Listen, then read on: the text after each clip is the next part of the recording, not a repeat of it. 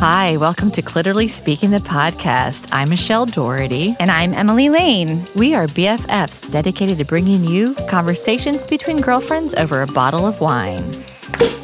Oh, I am so excited about the wine part. Oh, me too. So pull up a chair, grab your glass, and let's get talking. Well, welcome back, Emily. Hello, Michelle. How are you doing today? Oh my gosh, I am doing great. I'm really happy to be in the studio. It's nice and toasty and warm today. Right. Which is nice because we had our first snow. Snow is on the ground. Oh, Yeah. I'm so happy about that.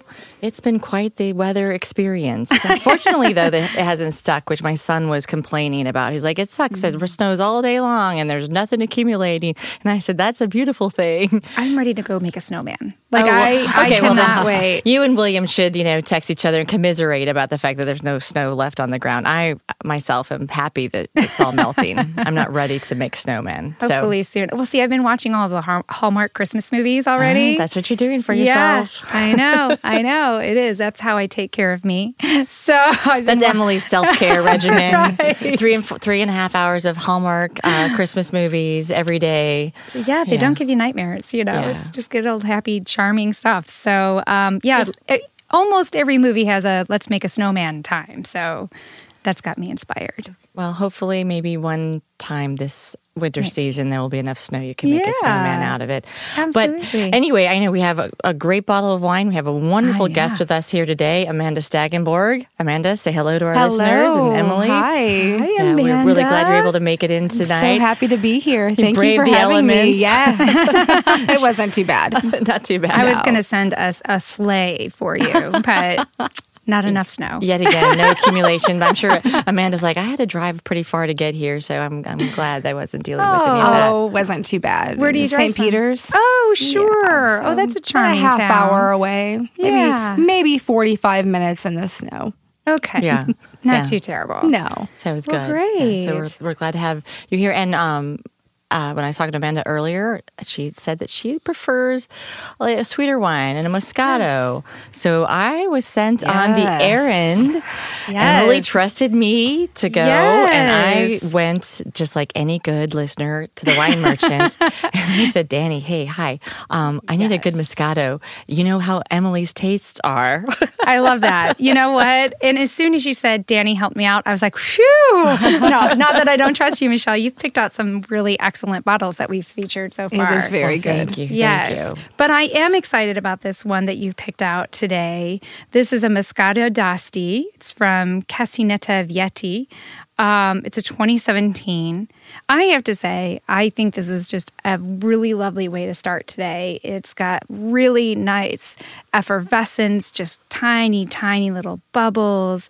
Uh, the aroma of peach is very prevalent on this. And um, I just think it's you know lovely, beautiful pale yellow color. Um, you're going to get a little. I think I I get a little rose petal on the nose. What do you? What about you? Uh, sh- uh, sure, sure. I, I, well, no. Now that I smell, if I take a really Very light deep floral, pretty notes. smell, yeah. Now I smell it. Wow, wow. I have really like evolved. Yeah, you have. yeah. So I think this is lovely. Cheers, ladies. Thank Cheers. you. Thank you. It is uh, frizzante, the good Italian. Yes. Oh, sorry. So microphone. Michelle, you've tasted it. I have tasted it. Well, I am going to steal a little uh, statement that Danny said about this wine, and he was not referring to how it panties at all. But he it was like a very versatile wine where it, you could have it on like a hot day, a hot summer day, sitting out there on the patio, or with like a really great pepperoni pizza. Um, That would be good. Actually, is this right. what this is what inspired well, the that's yeah. charcuterie Now I have like the whole, you know, the whole grocery store, you know, deli section here on the table too. Well, that's what happens, you know. Otherwise, we we might drink too much. We don't have. We don't want to be irresponsible. We're responsible. And we want you to be able to understand us by the end of the show. so we try to go a little slower with that. But I, so thinking about the fact that it's very versatile, it's a, it's a, a, a nice solid pair of panties that isn't ever hmm. going to let you down. And you could serve it as dessert, dessert wine if you wanted to. Oh, my goodness. Or you could, I know I've learned a lot, or, you know, just keep it to yourself. You don't have to share with anybody, you know. So this is kind of like never do. good practice. Perfect. Perfect. So it's kind of like your breakfast, lunch, dinner, dessert kind of wine. Right. So, like, it just uh, all around versatile. And, you know, Hmm. every woman has a pair of versatile panties that she has in her drawer. And so, this is kind of like the wine what this version of it. is. I love it. What's your love it. impression of it, Amanda? Well, I do taste and smell the peach. okay. And mm, it uh, it does remind me of uh, actually a red dessert wine. Believe it or not, Interesting. Um, it's got that syrupy taste to it. I Mm. love that. we have made her very happy. Well, good. Yes. Yeah, Well, yeah, that's our that's our goal, and I think our listeners get out there and get a bottle of this from uh, the wine merchant, and it's a really very reasonable price. It was like thirteen dollars, very reasonably priced. So you could get two or three, whatever you want. Yeah, that way you can share if you want to. You That's know, right. If That's you right. feel inspired. Yeah. Yeah. So, well, I I was looking forward to getting a chance to meet you, Amanda, because I've heard about you. I've heard lovely things about you, but I have never met you before, and I'm curious what how did you and Michelle meet? Well, it was um, over 20 years ago now. Twenty three. 23 years Oh ago, goodness. I used to babysit My Michelle's daughter, Megan. Oh, Yes, Amanda was a high schooler, and we moved in right next door to her, and you know her family. And I had this, you know, nine month old, almost one year old. Amanda was at Yeah. Meg's first birthday party, That's right? right. Yes, I was there. Yeah. She was in diapers. I remember when she was just toddling around. Yeah. Oh my Uh, goodness. Yeah, she was itty bitty.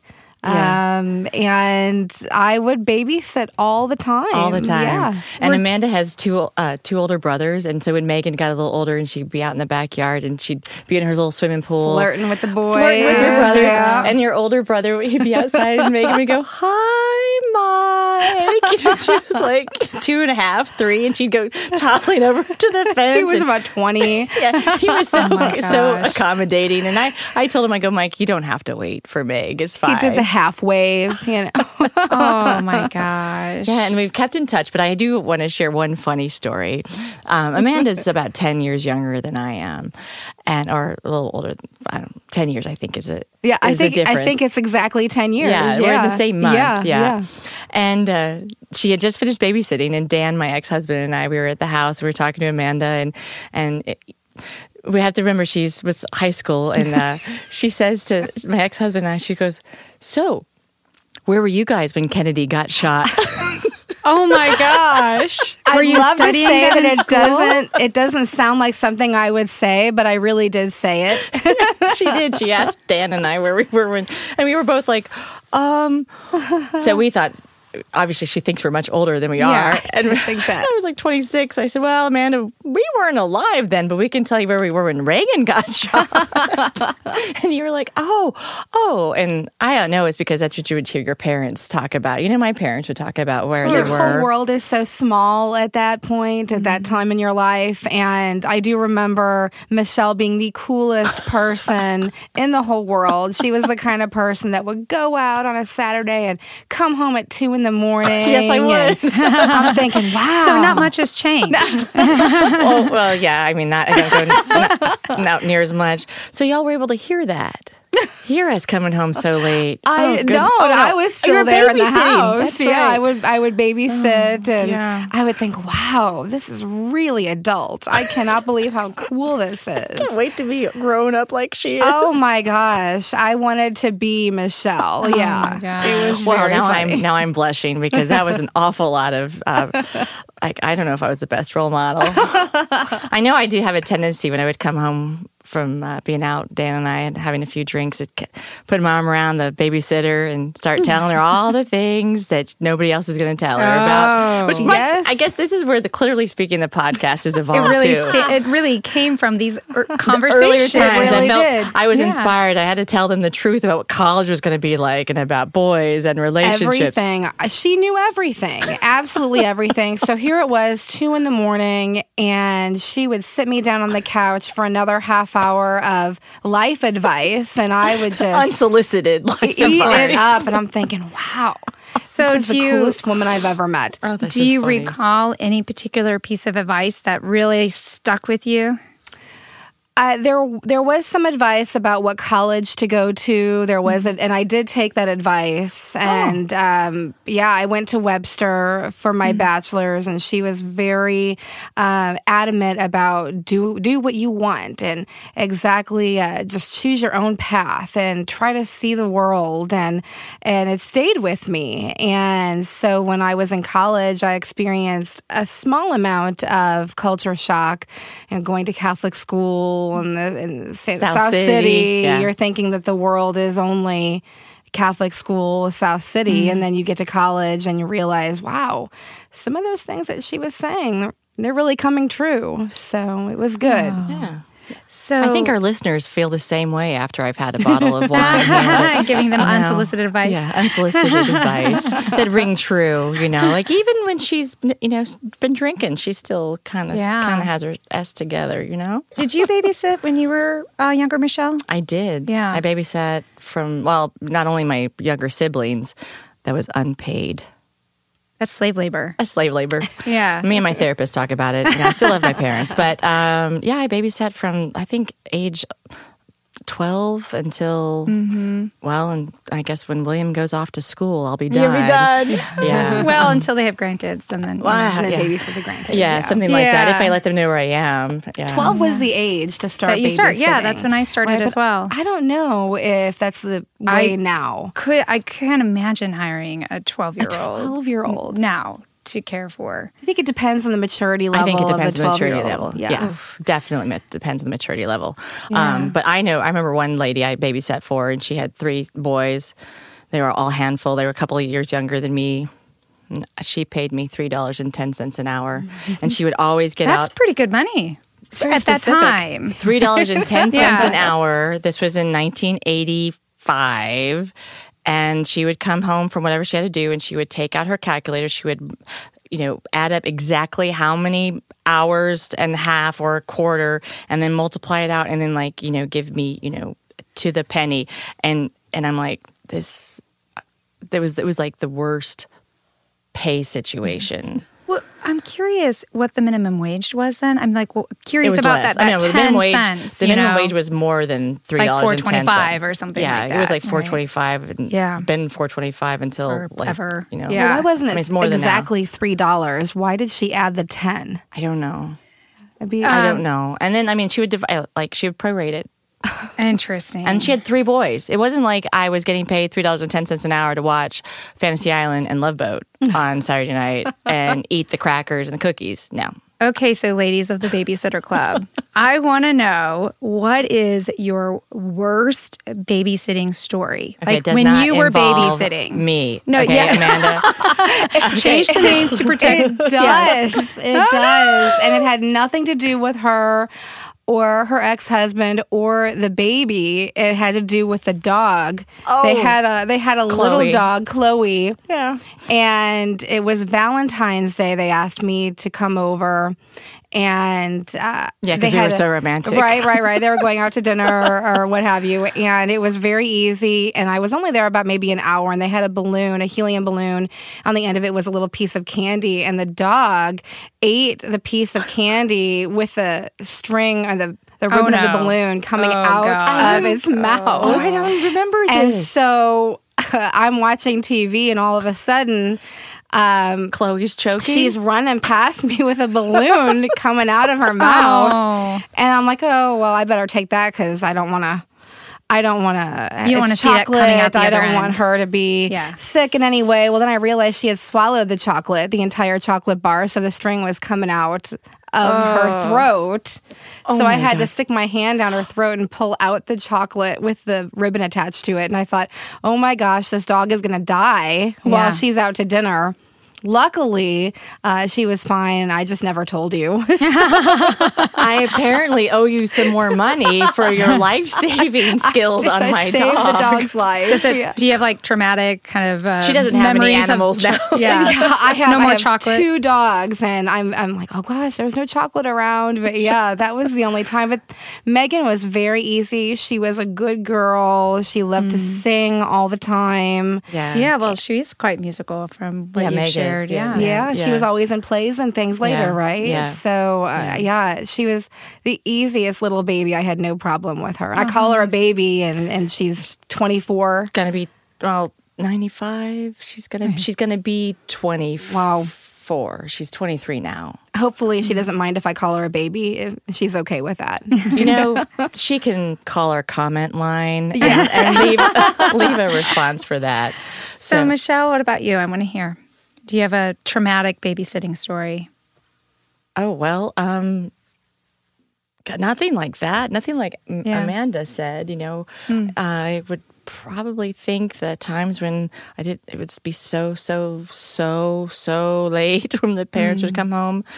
And now as a um, grown up, and I realize how many times the father was drunk driving me oh. home back in oh the my gosh. 80s. I know. Just smashed. You know, yeah. It's like how yeah, it's like mm-hmm. how we things were so different then. no seatbelts, drunk, the Drunk works. driving You know? home. Yeah. yeah, which was nice. So whenever my my kids would babysit, I always made sure that I was did not go out and I was home so that they could call me if they needed me to come pick them up because the parents, you know, might have had a little too much to drink or something like that. I always wanted to be available Mm-hmm. for uh, my kids to get home. This was, of course, before Uber or Lyft or any of those Right. ride sharing services. But yeah. um, yeah. Anyway, Well, so I- that's how Amanda and I know each I, I think I, I, Long time I ago. maybe my babysitting experiences were a little more lively than than yours. I I um I was definitely one of the neighborhood babysitters. So I was it was like a full-time job for me. You know, I I babysat almost every night of the week from the time I was 12 until I was uh, you know, 16, 17 Uh, summers only, or even during the school year. during the school year. Wow. Yeah, in fact. I, I bought my first car from my babysitting Money? funds. Wow. Yeah, yeah. So, I um, the the one that rings out uh, the strongest to me is there was a little boy in the neighborhood, and I think he was maybe five years old or something something like that when I was babysitting him, and he you know went to the bathroom and came out of the bathroom. Um, he, you know, had used the bathroom on his own many times before, but this time was much different. He came out and he had poo on his fingertips. A hefty amount of it, like like globbed on, Oh. you know, and like came out, and he's like, "What do I do about this?" And I'm, I was just like, "Oh my goodness," you know, and I was I was shocked and not mature enough at that point in time to to think, um, let's just go to the bathroom and wash your hands off. I was like, oh my gosh. And then he saw, you know how like a dog, when you know, when you're trying to catch a dog, he'll run away. It's the same kind of thing. So this kid saw my like, oh my gosh. And then he started to chase me around the house. With the poo With on the his poo hands. Oh. on his hands. Did he catch you? No, he oh, didn't, but he caught the walls oh, instead and oh. started wiping his hands on the walls. So that was a lot of fun. Oh no, no. So did you did you did you tell the parents, or did you get it all Oh, cleaned up oh, before? Oh, yes and yes. Oh, wow. Yes and yes. Yeah. Yeah. So Wow. that was that We're, was- I'm not going to ask you this child's name to Oh, protect the innocent yes. because he probably would hate to have that out there. Right. Or, you know, maybe his his own children are doing paying that back. too, paying you never back. know. Yeah. Holy cow. So That, did you babysit for them again? You know, I think I babysat like one or two other times from them, but uh, with them, but I, I, I yeah, I had other, I had other, other families to babysit. Non shitty situations that you could get into other other families. Yes, exactly. Yeah. Well, let's um, take a quick break and then we'll come back. I know uh, we want to talk with Amanda a little bit about this whole. Mean, It's it's not really a phenomenon, but it is well, let's call it a syndrome, this whole mommy shaming thing, especially for working moms and stuff like that. And as babysitters, we, I bet you we, we probably could have done a little bit of mommy shaming about her son running around with shit on his Oh, fingers. no kidding. So, Yeah, But we'll well. take a quick break and we'll come right back with uh, more Clitorally Speaking the podcast.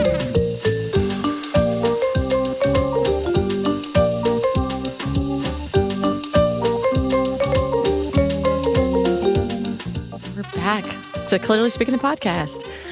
So before the break, we were talking about incidences with our babysitting situation, and we wanted to talk some more about the syndrome of mommy shaming. Um, and Amanda, she brought this up on an email. She's like, you know, Michelle, this is a really horrible thing that's going on, and you know, let's. I would love to talk with you about it. And I said this would be a fantastic uh, topic for our, our podcast. And so, Amanda is a professor of communications and public relations at Missouri Baptist University and a mother of two young boys. They're Yes. two and four. Four and three. Four and yeah, Nick three. just turned three. Yeah. And so, you know, Amanda works full time. She has, you know, married the kids, and she was uh, sharing with me. And so, go ahead and share a little bit with our listeners what brought this, like, why you wanted to come on and talk about this topic Sure. today. Uh, well, I am an older mom and didn't start having. Oh yeah. No, you're So- not. hey, I'm almost forty. Yeah. Well, that's nothing.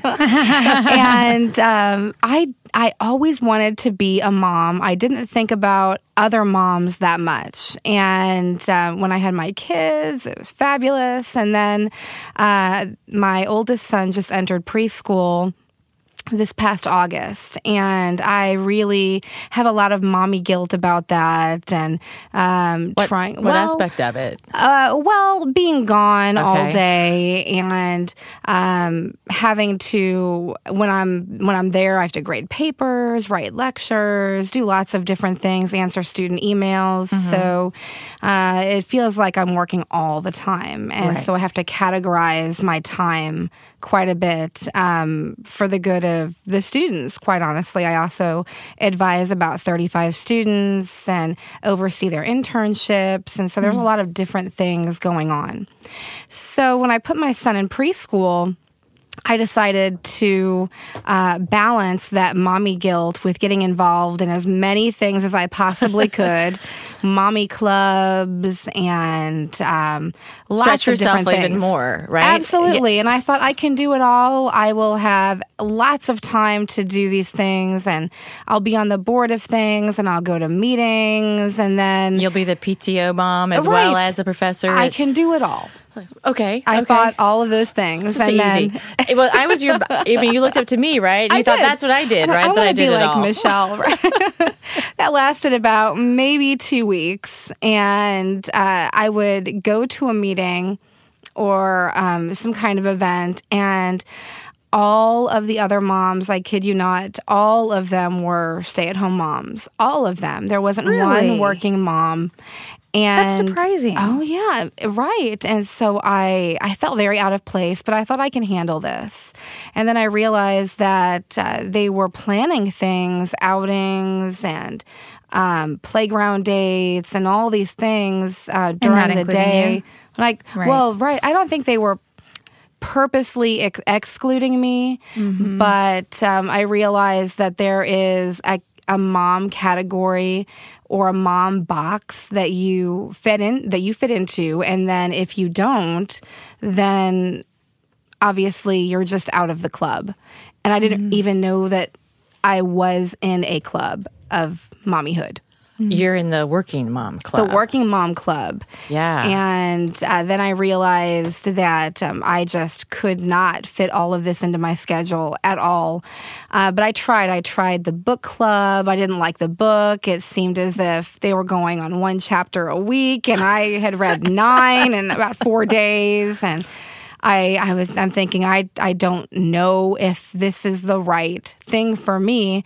And I started thinking about it almost every day, um, wondering what kind of mom am I and what is my little boy going to think of me if I'm not giving out Rice Krispie treats, if I'm not a room mother, and all of these things. And uh, it really started to bother me. And then I realized um, right after I told some of the other moms, I don't really think I want to be in this anymore.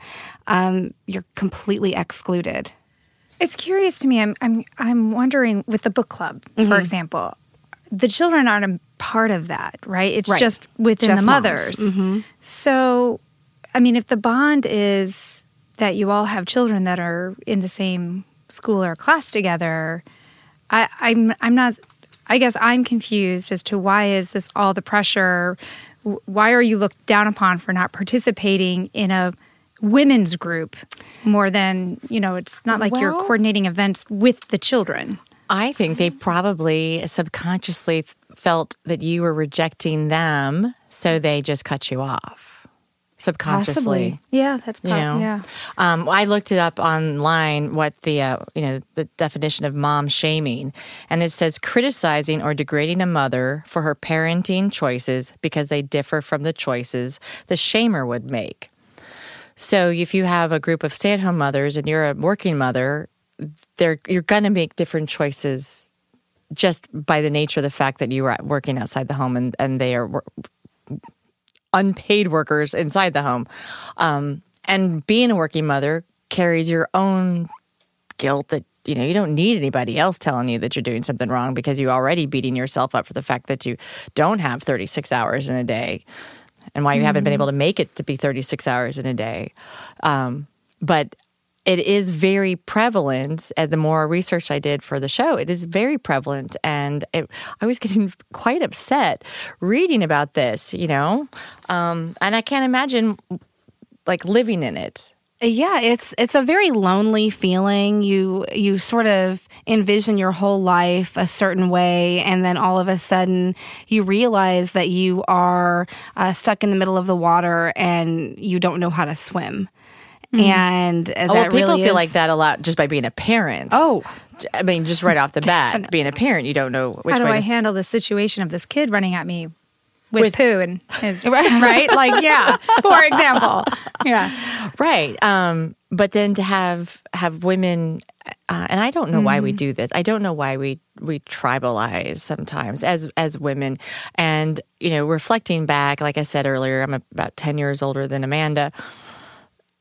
You know, I'm not in that same place anymore. Um, you know, I was a working mom. I I don't know what it's like to not have a job and have children. Um, and then I was d- divorced, so there's a whole other category of not having the the spouse with you, so you don't fit into that group. Um, but people people will you know take in whatever opportunity they can to make a comment on your parenting style.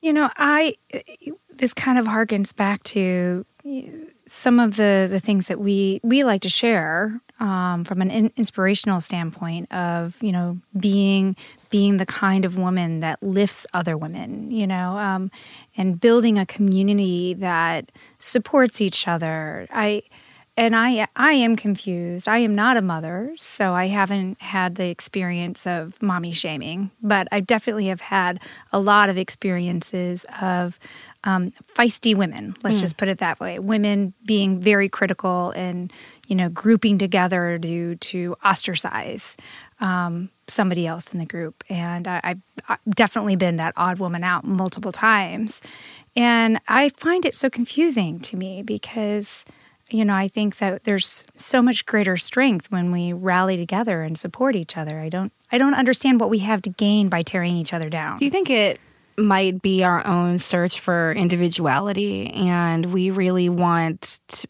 to be noticed? We want people to see us as better than we are or more than we are.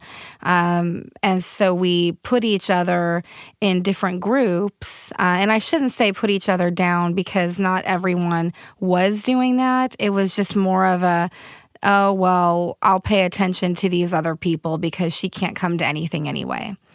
So why should I invest in right, a friendship with right. her because she's not going to be? It's not going to be Absolutely. So lem- oh, just brilliant thought came to my mind. That's those are friendships by convenience. Mm-hmm. not friendships with intention. Does that make sense? Very true. Oh, absolutely. Absolutely. I know that uh, when I sent my son to nursery school when he was about two and a half, there was another mother who only worked, I think, maybe one day a week out of her home.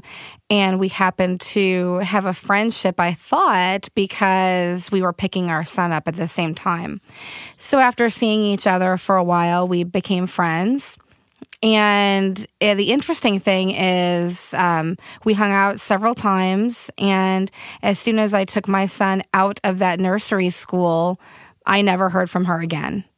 And that was my first um, experience with that. Mm-hmm. And then wondering, what happened. I had been on the board over there, and so was she. And hmm. there were a lot of interesting uh, common elements. But then when you take that away, people don't know what to say to you anymore. So were you were you ghosted? Or like did she just stop responding to your phone calls and and so forth? Or mm. was that the only time that you were that you connected and said, Oh hey, let's get I think I we we sent a few text messages about three or four times, and I suggested getting together, and then she was always too busy mm-hmm. or or something. And I think I'm at a point in my life now where you you reach that point where you're like, I am so sick of chasing people, and if you don't want to come to something, don't come. If you don't right. want to be a part of something, just don't call me because I found out that people will will be a part of something when they really want it. Mm-hmm. And when they don't, they'll find an excuse to not uh, talk to you or be a part of whatever it is you're doing. So it's an interesting time for well, sure. and you and you can approach that from a little uh, because you are you know a an older mother, yeah. You know? So you you are approaching these relationships with a little bit more already experience behind you. But these, you know, imagine if you had if you were 22 or 23 trying to navigate this stuff and don't have the wet, the wealth of experience and wisdom just from having lived a few more years and interacting and being in a professional environment at the university level.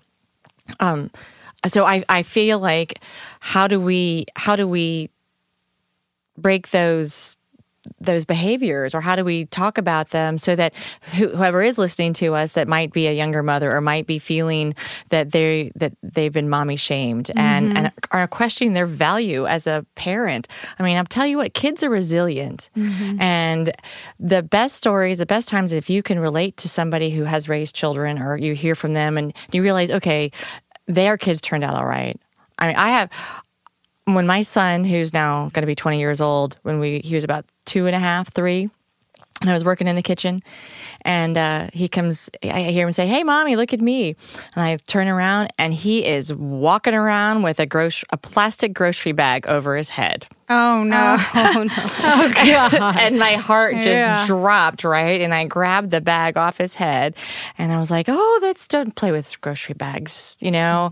But I felt like how how, what how reckless I am as a parent because he found this this Schnucks bag right that was somewhere in my house and he put it over his head and thankfully he likes to show off when he's done when he thinks he's done cool things you know mm-hmm. and he mm-hmm. showed off to me but i was talking about this with another mother and she said you know what i always do whenever i come home i immediately take those bags or i'm done and i tie them up in knots so that they can't be opened up and had i not asked or shared my mm-hmm. vulnerability I wouldn't have learned that skill. Mm-hmm. And maybe that's it. Maybe women are afraid to be vulnerable sometimes. Oh, well, that makes a lot of sense to me. Yeah. You know? Mm-hmm.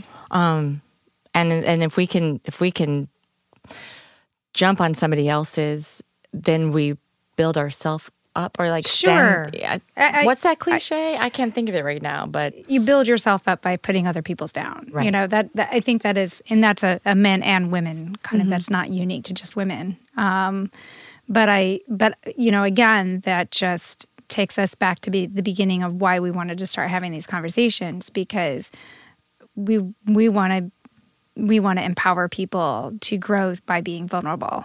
Right. Right. So what have you done then since since then? What's been your how have you taken care of yourself?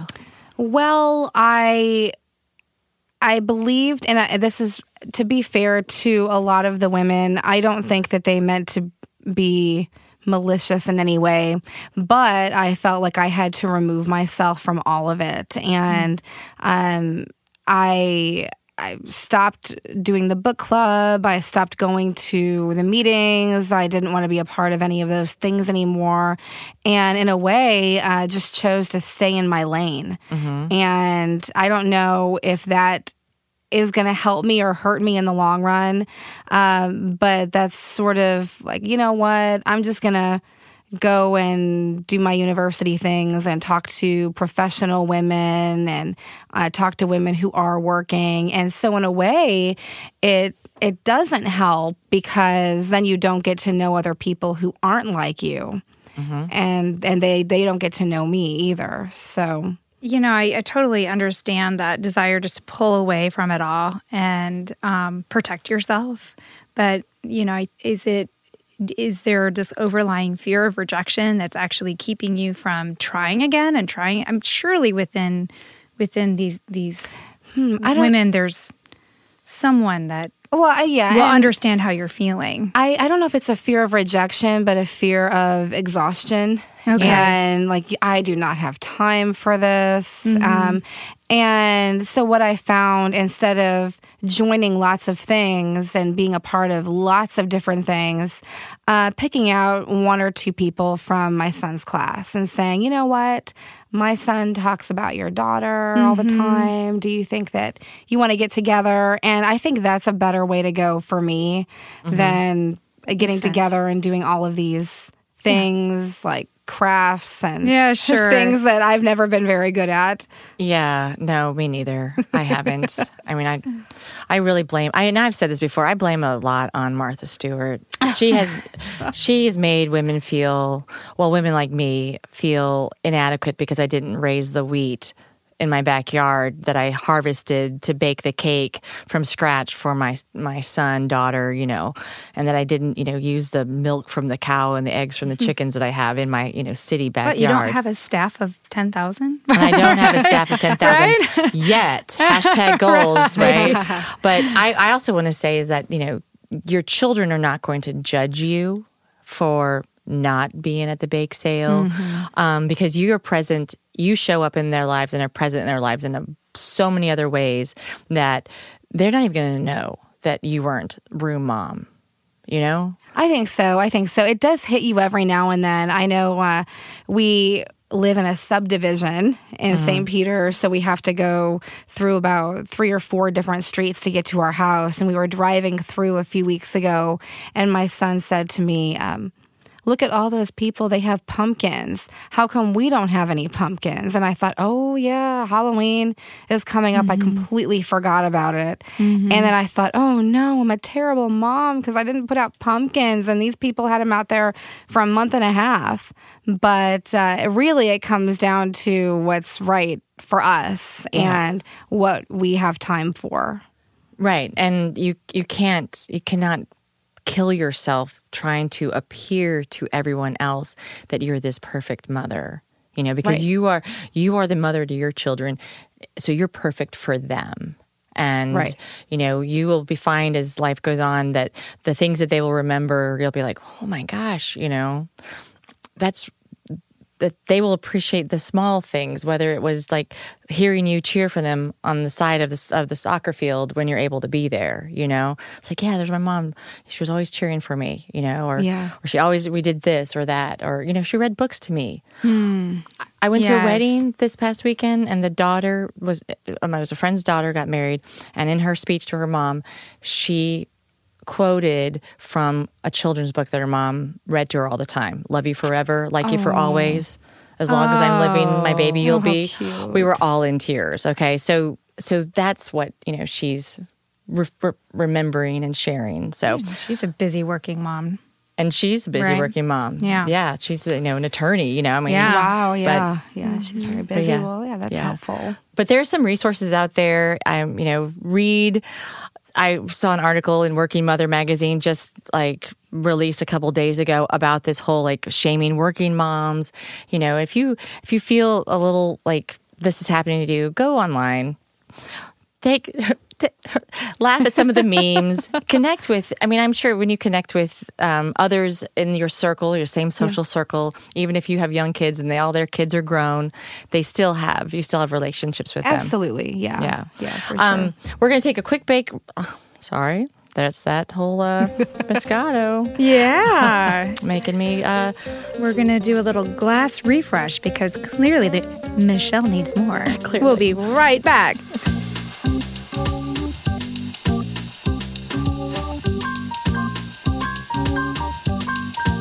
And we're back. Oh, yeah. Thank you so much. I just needed a little refresh on my glass. This has been a very uh, tasty wine to drink. And Yes, uh, disappearing quickly. definitely disappearing quickly. So, Amanda, um, you know, what kind of cool things are you working on moving forward? You know, raising Yeah. the kids. Well, um, in about two weeks, I am defending my dissertation. Oh, so I'm wow. pretty excited And for what is- that. what is- um, getting my doctorate in higher ed leadership, and I wrote my dissertation on the influence of uh, college films uh, on the expectations of students in their first year. So Oh, wow. I identified about ten films, looked at the patterns of Hollywood economics, and then realized that people were uh, very influenced by the movies that they see. You could have inter- interviewed my son because he Oh, was like watching all those movies as a senior, junior in high school, and he was like, I cannot wait to get to college. Because of those movies. Because of those movies. What was his favorite movie that he liked to watch? Oh, you'll have to name some out because I mean, I could just think about like Animal House, but I know he wasn't watching Animal House. Yeah, but yeah. s- similar in that vein. yeah, Animal House set the pattern for Mm-hmm. everything. Uh, but what we identified, what I identified was that women liked Legally Blonde Mm-hmm. more than anything. And for some reason, uh, men were identifying more with the water boy. Than Okay. any other movie, even though there was not many classroom scenes in that, they they loved it. They were downloading that.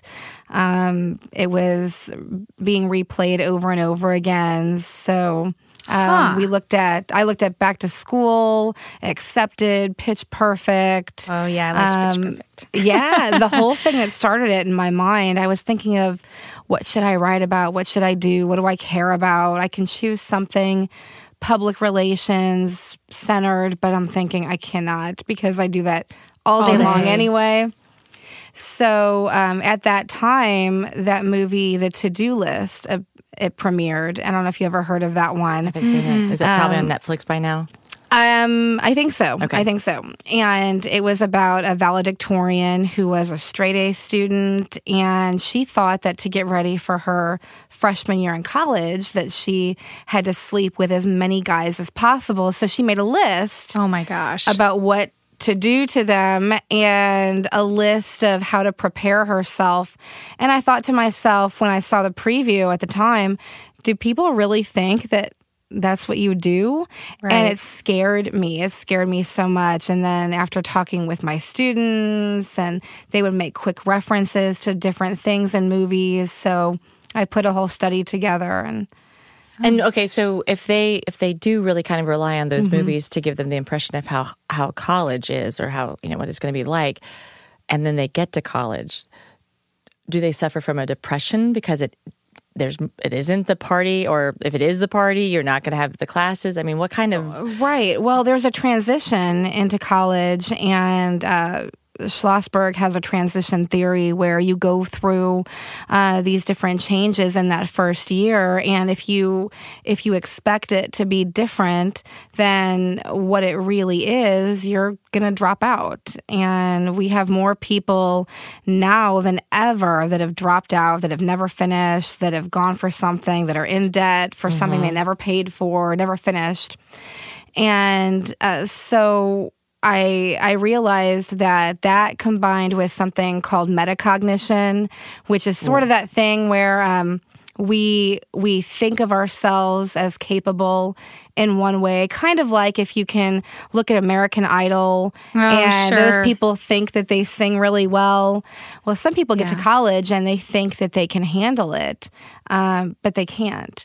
And so you're combining all of these different feelings, and they can't they can't hack it. and, And- they and- drop out. Yeah. I mean, they can't handle it because they haven't been trained with the right tools to study the right way or Well, that, um, and there was a lot of first generation college students out there, and they have nothing to base anything on except what they see. And the films are repeating a pattern over and over and over Yeah. again uh, for the past 30 years. It's the same thing that It's a formula that works. It is. and it is. It, will it'll draw people in. They'll get the money. You know, Right. it's like yeah, it's like Yeah. making that pie over and over. It's always That's right. the same way because That's as soon as you change it, people are like, oh, that wasn't a very satisfying film. right. Right. And that's he what people out. want. Yeah. He, he graduated. Come on. Well, Yeah. You So- mean the nerd doesn't become popular? What? You know, the, those guys. Yeah. Right. yeah. Right. So, is there a practical application then that you're suggesting with your dissertation Well, uh, this research? Um, I didn't prove anything because in a doctoral study you just show the research, and so my suggestion my suggestion was to have higher ed match the marketing patterns. So we tend to in higher education do mostly promotional things. Uh, come on and have a college day, and you could shadow and do all these things, and it doesn't work for these students because the messages from Hollywood are so much more powerful. Um, here's an example. So, about 30 years ago, the movie Back to School, they had a marketing campaign that um, then was picked up by Melissa McCarthy's Life of the Party that just came out about. I think it was in May. Yeah. It was the exact same marketing campaign. So, my idea is to, uh, for higher education, to take existing marketing patterns, see what works, see what doesn't, and be more consistent because they're just sort of jumping to tactics right now. Wow. Well, I mean, that's that's a. I think that's a really cool body of research that you put together, and uh, I am speechless because now I want to. I know. Now, now I feel like I need another glass of wine just to process that thought and figure out. because I Hmm. think that you know, and I'm I'm I'm no uh, I'm no PhD. I like to pre- pretend to be one, but I I would think that with your research, there are some practical applications not only on on a, on the high school level, like how to prepare those kids Mm-hmm. for that transition to like maybe they're maybe they're just missing two or three pieces Mm-hmm. to get them to be more capable on that transition on their own, and then also that like that first year. And I've heard of some universities having like a freshman year experience Right. where they really dig or you know hold on tight to help retain them as I can keep them in for the next year and work on some of those things. Absolutely. And there's so many that that get that experience, but mainly it's traditional students that are living on campus and what do you do with transfer students? What do you do with commuter students? Students who work full time. I'm there we're missing a big piece of it. Yeah. Sure, they're not getting the full like, college Mhm, experience. The college experience, Yeah. right? It's all about the the experience. Mm-hmm. Well, I feel kind of blessed that we got you before you finished your di- defended your dissertation because then we'd have to call you Dr. Amanda. Yeah, that's right.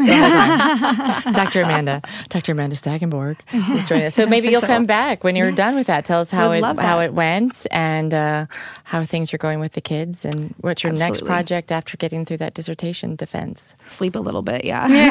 Just take a nap. oh, your expectations are way too high. You, we need to have probably some research on what. what Yeah, you yeah. you're What not can we do now? You're not going to get to sleep. You There's have, another benchmark that I have to hit somewhere along the line. well, the kids, you know, they're four and three. Yeah. You got a long time. You have a long time before That's you, right. you That's really right. get to sleep. So I do. I do. Yeah. well, this has been great. Thank you so much for coming out. thank on you for having me. Cold, oh, snowy day and drinking some uh, Moscato d'Asti with us. Yes. yes. So, well, cheers. Best best wishes to you, Amanda. Thank you. Thank you so much. Yeah.